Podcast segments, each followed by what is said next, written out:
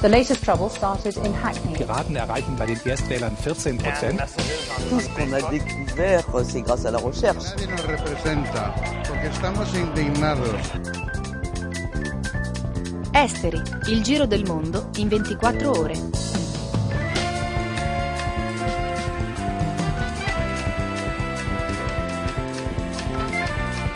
Un saluto ai nostri ascoltatori e ascoltatrici di Radio Popolare e Popolare Network. Sommario della puntata: Palmira Ramadi, le ultime conquiste dell'ISIS e l'impotenza degli Stati Uniti.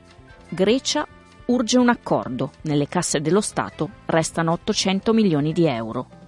Marea nera in California, dichiarato lo stato d'emergenza. Mondiali 2022. Nonostante le promesse, il Qatar continua a violare il diritto dei lavoratori stranieri, il nuovo rapporto di Amnesty. Messico, né vivi né morti, il tragico destino dei desaparecidos e delle loro famiglie, l'intervista di Esteri, le recensioni di Vincenzo Mantovani, i crimini di guerra tedeschi in Italia, di Carlo Gentile. Sulla app ufficiale di Radio Popolare potete ascoltare Esteri e scaricare il podcast.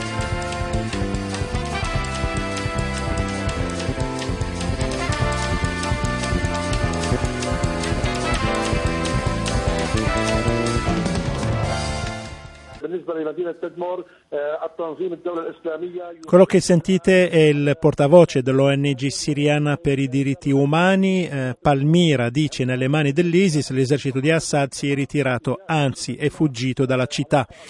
Oltre al sito Patrimonio dell'Umanità, l'ISIS controlla una importante base dell'aviazione militare, una raffineria, l'autostrada verso Aleppo e in questo momento gli estremisti dello Stato islamico controllano il 50% del territorio siriano e una buona fetta del nord iracheno. Qualche giorno fa infatti l'ISIS aveva espugnato la città irachena di Ramadi che non è molto distante da Palmira. Dopo un anno di raid americani ci aspettavamo a un altro scenario, ma la politica ambigua di Obama nella regione ha rilanciato le azioni dell'ISIS dopo un periodo di debolezza. Alle ore 22 potete ascoltare la replica di Esteri sulle frequenze di Radio Popolare Milano. Adesso andiamo negli Stati Uniti per parlarvi di questo nuovo disastro ambientale in California. Il governatore Jerry Brown ha dichiarato lo stato di emergenza nella contea di Santa Barbara per la perdita di decine di migliaia di litri di petrolio da un oleodotto. Secondo le cifre ufficiali, 80.000 litri di petrolio sono finiti nel Pacifico, ma la società che gestisce l'oleodotto mette in guardia sullo scenario peggiore, fino a 400.000 litri. Le cause della rottura non sono state ancora accertate. A dare l'allarme ieri un cittadino che se ne è accorto intorno a mezzogiorno. Il condotto è stato chiuso solo dopo tre ore. Nel 1969, sullo stesso tratto di costa a Santa Barbara, ci fu il riversamento in mare di 330.000 litri di petrolio, in quella che era allora la maggiore marea nera della storia americana. L'incidente è ora scivolato al terzo posto dopo la marea nera del 2010 nel Golfo del Messico e il disastro di Esson Valdez nel 1989. Questo nuovo disastro arriva qualche giorno dopo il via libera del governo federale alla Shell per le trivellazioni di petrolio e gas nell'Oceano Artico, proprio di fronte alle coste dell'Alaska. Esteri, il giro del mondo in 24 ore. Radio Popolare, Popolare Network.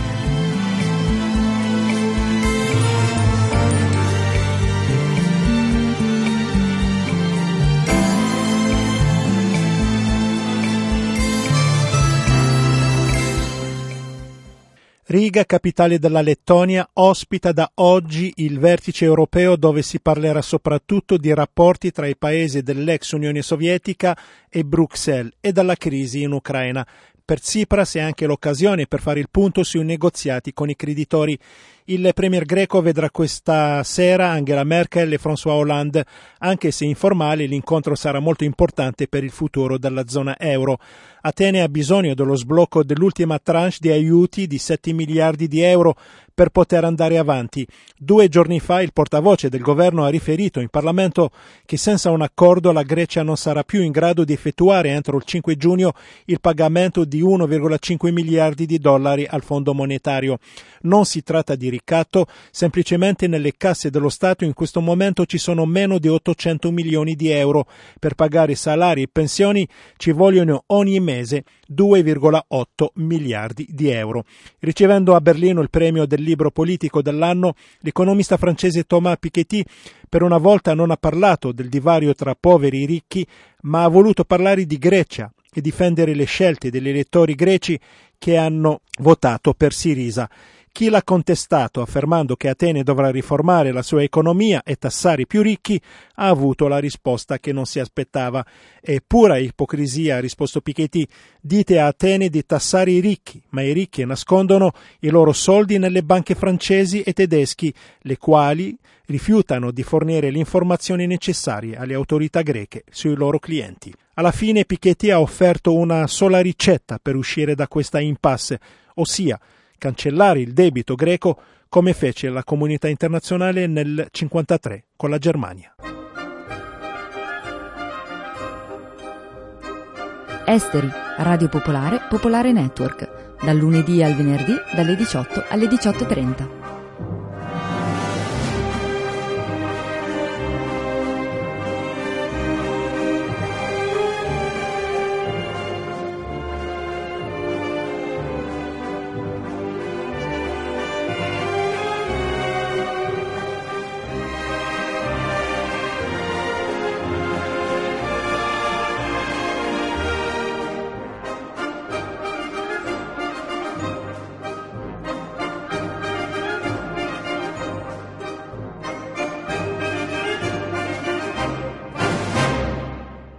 Mondiale 2022, nonostante le promesse, il Qatar continua a violare il diritto dei lavoratori stranieri. Il nuovo rapporto di Amnesty lo denuncia. Sentiamo Riccardo Nori, portavoce di Amnesty Italia. È così, è passato un anno da quando le autorità di Doha avevano replicato un rapporto di Amnesty International che aveva denunciato già nel 2013 lo sfruttamento estremo dei migranti impegnati nella costruzione degli impianti e delle infrastrutture dei mondiali del, di calcio del 22. E un anno fa le autorità del Qatar si erano impegnate a introdurre una serie di riforme per migliorare la situazione, noi eh, abbiamo visto eh, che a distanza di un anno la situazione è praticamente rimasta uguale. Eh, in alcuni casi si tratta di vero e proprio lavoro forzato, non eh, sono state introdotte riforme per eh, quanto riguarda il permesso di lasciare il paese, eh, la possibilità di cambiare datore di lavoro, eh, affrancandosi da questo sistema dello sponsor che eh, nega libertà di movimento e addirittura il possesso di documenti di identità. Non è stato fatto nessun passo avanti per la protezione eh, delle lavoratrici domestiche, anche loro numerose in Qatar, e continua a essere evitato ai lavoratori migranti di fondare sindacati e aderirvi. Quindi eh, quello che ha fatto il Qatar in questo anno è stato convincere con una campagna di pubbliche relazioni che le cose possono andare avanti e di fatto nessuno ha mostrato particolare condanna o ha espresso sdegno per questa situazione. Perché il Qatar continua a sfidare i sindacati internazionali e le ONG per i diritti umani?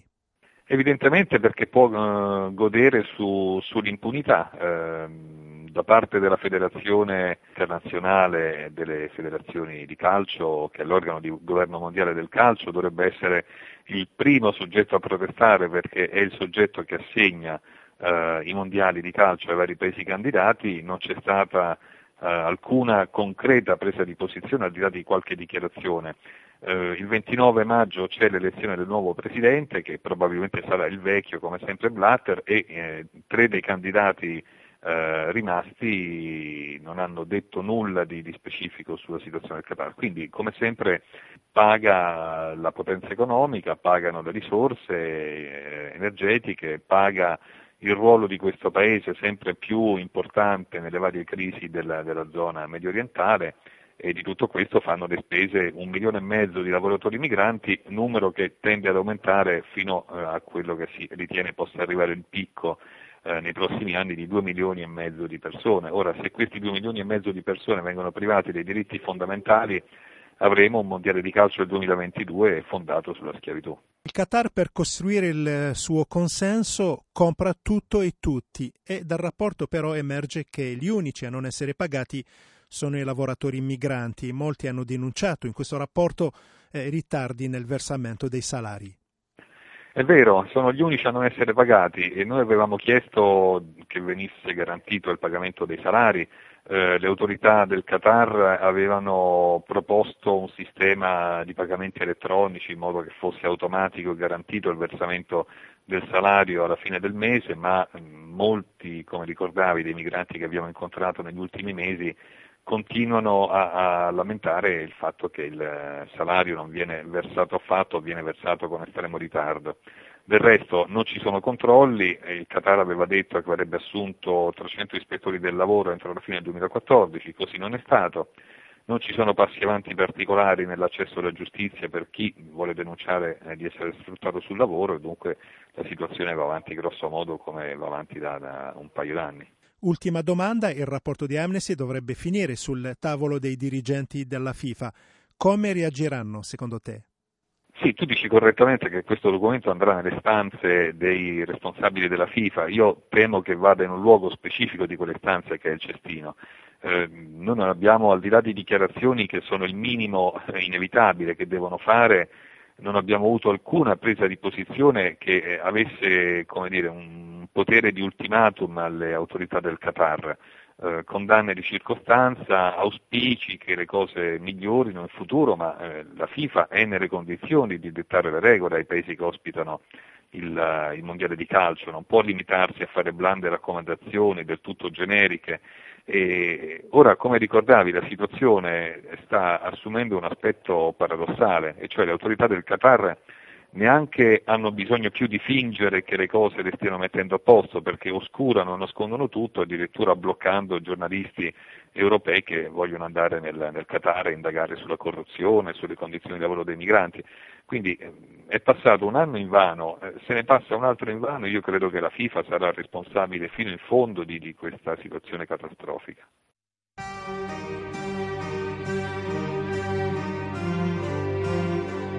Esteri.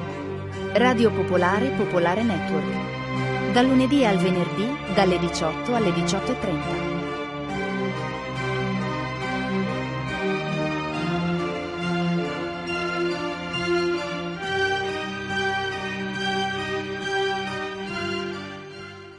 Andiamo in Messico, ancora nessuna notizia dei 43 studenti eh, che dallo scorso 26 settembre scorso sono scomparsi nel nulla, ma quella tragedia che ha colpito e colpisce ancora l'opinione pubblica è solo la punta di un iceberg fatta da 27.000 desaparecidos. Il Messico dei legami tra potere politico, potere economico, narcos, esercito e polizia è descritto nel libro Ne vivos ne muertos del giornalista italiano Federico Mastro Giovanni. Andrea Cenia lo ha intervistato. Federico Mastro Giovanni, autore del libro Ni vivos ne muertos, partiamo un po' da questo titolo. Il titolo in realtà è una trasposizione di una definizione che diede eh, l'ex dittatore argentino Jorge Videla nel 79 proprio mentre, quando parlava dei desaparecidos argentini e eh, li definiva appunto né vivi né morti perché per lui nel suo cinismo politico non avevano alcuna importanza, erano persone che non c'erano e non erano né vivi né morti e quindi non bisognava preoccuparsi di loro. Io ho ripreso questa, questa definizione eh, che lui aveva dato nel 79 applicandola anche alla prospettiva che hanno i genitori e i familiari dei desaparecidos in generale che si ritrovano a vivere una, un'incertezza costante, sono in un limbo eh, che genera una, normalmente genera una paralisi eh, in chi resta perché non sapere se una persona è viva o morta fa sì che le persone eh, vicine al desaparecido, i genitori, i parenti, gli amici, non sappiano cosa fare perché magari qualcosa che fanno, eh, una denuncia, una protesta, potrebbe causare dei danni alla, al parente o all'amico desaparecido e quindi questo limbo, questa situazione di incertezza eh, fa sì che si generi terrore, si generi paralisi. Quando si comincia a scavare nel tema dei desaparecidos ci si rende conto che molte delle sparizioni sono in realtà sparizioni forzate, cioè c'è un intervento, operazione o per omissione da parte degli organi dello Stato e questi organi dello Stato spesso sono l'esercito, spesso sono le forze di polizia, ma sono anche funzionari pubblici che per omissione partecipano per acquiescenza partecipano e favoriscono le sparizioni di persone. Quindi c'è una linea che connette direttamente le pratiche di sparizione forzata degli anni 60, 70 e 80 in Messico con quelle attuali, soltanto che nella narrativa odierna prima del 26 settembre del 2014 quando sono stati fatti sparire i 43 studenti di Ayotzinapa dalla polizia non si parlava di sparizioni forzate perché si pensava soltanto al fenomeno degli anni della guerra sporca, mentre in realtà la linea non si è mai interrotta. Che legame c'è tra Peña Nieto e Calderón, presidenti della Repubblica, la polizia, l'esercito e le grandi imprese multinazionali o comunque l'economia in questa storia? sia durante la presidenza di Felipe Calderón dal 2006 al 2012 sia eh, in quella di Enrique Peña Nieto adesso eh, dal 2012 a oggi c'è una continuità nell'uso, nel, nel fare ricorso alle forze castrensi, prevalentemente all'esercito messicano e una continuità nella militarizzazione delle polizie, c'è stato ed è in corso un processo di militarizzazione di tutte le polizie, sia quella federale con la costituzione della gendarmeria federale, sia ai vari livelli statali e municipali. I legami con il crimine organizzato sono spesso di collusione tra interi settori delle istituzioni messicane e appunto i gruppi criminali che eh, si aiutano a vicenda, appunto le istituzioni eh, hanno l'appoggio lo, logistico e spesso di, di, repressione da parte dei gruppi criminali e viceversa i gruppi criminali hanno una copertura da parte di parte delle istituzioni e in generale tutto questo alla fine eh, di questo gioco macabro favorisce gli interessi di eh, gruppi imprenditoriali, di multinazionali, prevalentemente delle risorse energetiche, delle risorse ambientali come il petrolio, il gas di scisto e, e i prodotti minerari. Quindi è una cooperazione a vari livelli e che alla fine ha come unica vittima principalmente il popolo messicano. Tutte le puntate di Esteri sono disponibili su iTunes, Android e Windows Phone.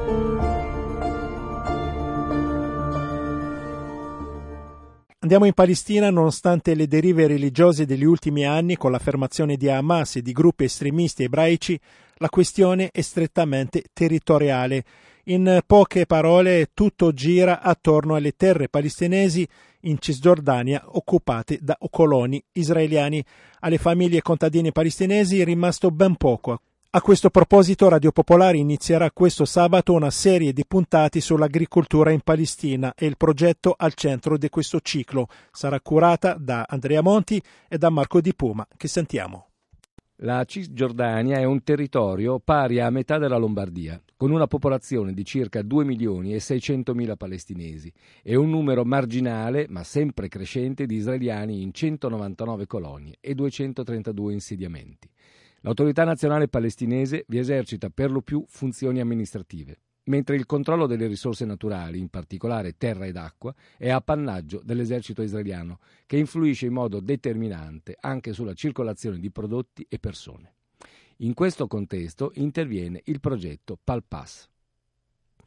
L'obiettivo è migliorare il livello di sicurezza alimentare di alcuni gruppi marginalizzati a Betlemme, secondo aumentare il potenziale di esportazione di alcune cooperative agricole di Hebron e ancora diffondere le conoscenze sulla sicurezza alimentare agli agricoltori in Palestina e in Italia. Coordinatore del progetto è la cooperativa del commercio equo e solidale Cico Mendes, che insieme al COSPE, una ONG di Bologna, all'Università Statale di Milano e al Ministero dell'Agricoltura palestinese realizzerà questi obiettivi. Su tutto questo l'informazione, con incontri nelle scuole palestinesi e lombarde e un doppio ciclo di trasmissioni prodotte da 24 FM, la radio di Ramallah, molto attenta alle questioni sociali, e da Radio Popolare, che con interviste, ospiti e collegamenti con la Palestina vi racconterà gli sviluppi del progetto. Sabato 23 maggio, all'interno della trasmissione Popo Gusto, la prima puntata delle 12 previste. Palpas è finanziato dalla Fondazione Cariplo, Regione Lombardia e Comune di Milano. Alle ore 22 potete ascoltare la replica di Esteri sulle frequenze di Radio Popolare Milano. Infine la recensione di Vincenzo Mantovani si chiama I crimini di guerra tedeschi in Italia, questo libro del giovedì, ma prima un caro saluto da Sciauchi.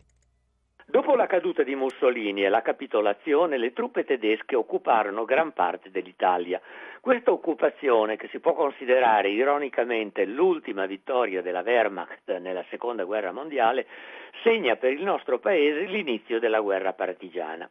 Dall'estate del 1943 alla primavera del 1945, mentre le forze armate tedesche arretrano lentamente dal sud al nord della penisola, prende corpo il fronte della resistenza. In questo arco di tempo i partigiani perderanno circa 35.000 uomini, mentre 10.000 civili saranno uccisi dai soldati tedeschi e dai fascisti uomini, donne e bambini erano diventati nemici da annientare e in nessun altro paese occidentale si verificarono eccessi paragonabili a quelli commessi in Italia, dove furono distrutti a sangue freddo interi paesi con tutti gli abitanti.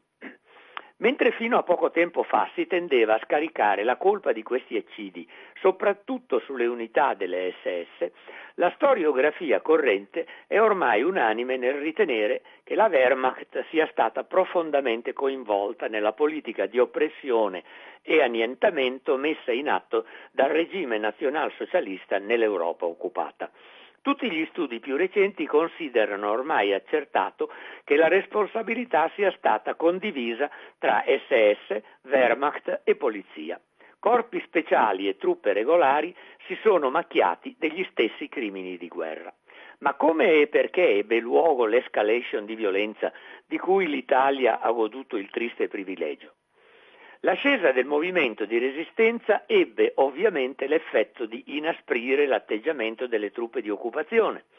Dal canto loro, dopo le prime inevitabili sconfitte succedute a scontri in campo aperto, i resistenti cambiarono tattica per darsi alla guerriglia. La specialità di queste bande erano gli agguati improvvisi, che diventarono per i tedeschi una specie di ossessione. La paura di venire aggrediti alle spalle dai partigiani può spiegare la brutalità dei soldati tedeschi, che però erano mossi anche da altri sentimenti l'indignazione per il tradimento dell'8 settembre e un atteggiamento anti-italiano motivato da considerazioni razziste. In molti casi questo stato di cose sfociò in una vera e propria psicosi, un ufficiale che aveva preso parte alle rappresaglie contro la popolazione civile mise a nudo lo stato d'animo delle truppe quando confessò di essersi sentito circondato come a Stalingrado. Frutto di anni di ricerche nei principali archivi internazionali, questo importante saggio di Carlo Gentile, già pubblicato in Germania, non ricostruisce solo la storia delle vittime, ma delinea un inedito ritratto dei carnefici, identificandoli soprattutto nei soldati più giovani e ideologizzati, plasmati dalla propaganda del regime nazista e induriti dalle terribili esperienze belliche sul fronte orientale questo gruppo di giovanissimi volontari, finora quasi del tutto ignorato dalla storiografia, ebbe un luogo di primo piano nei crimini di guerra commessi nel nostro paese. Carlo Gentile, I crimini di guerra tedeschi in Italia e in Audi, 576 pagine, 45 euro.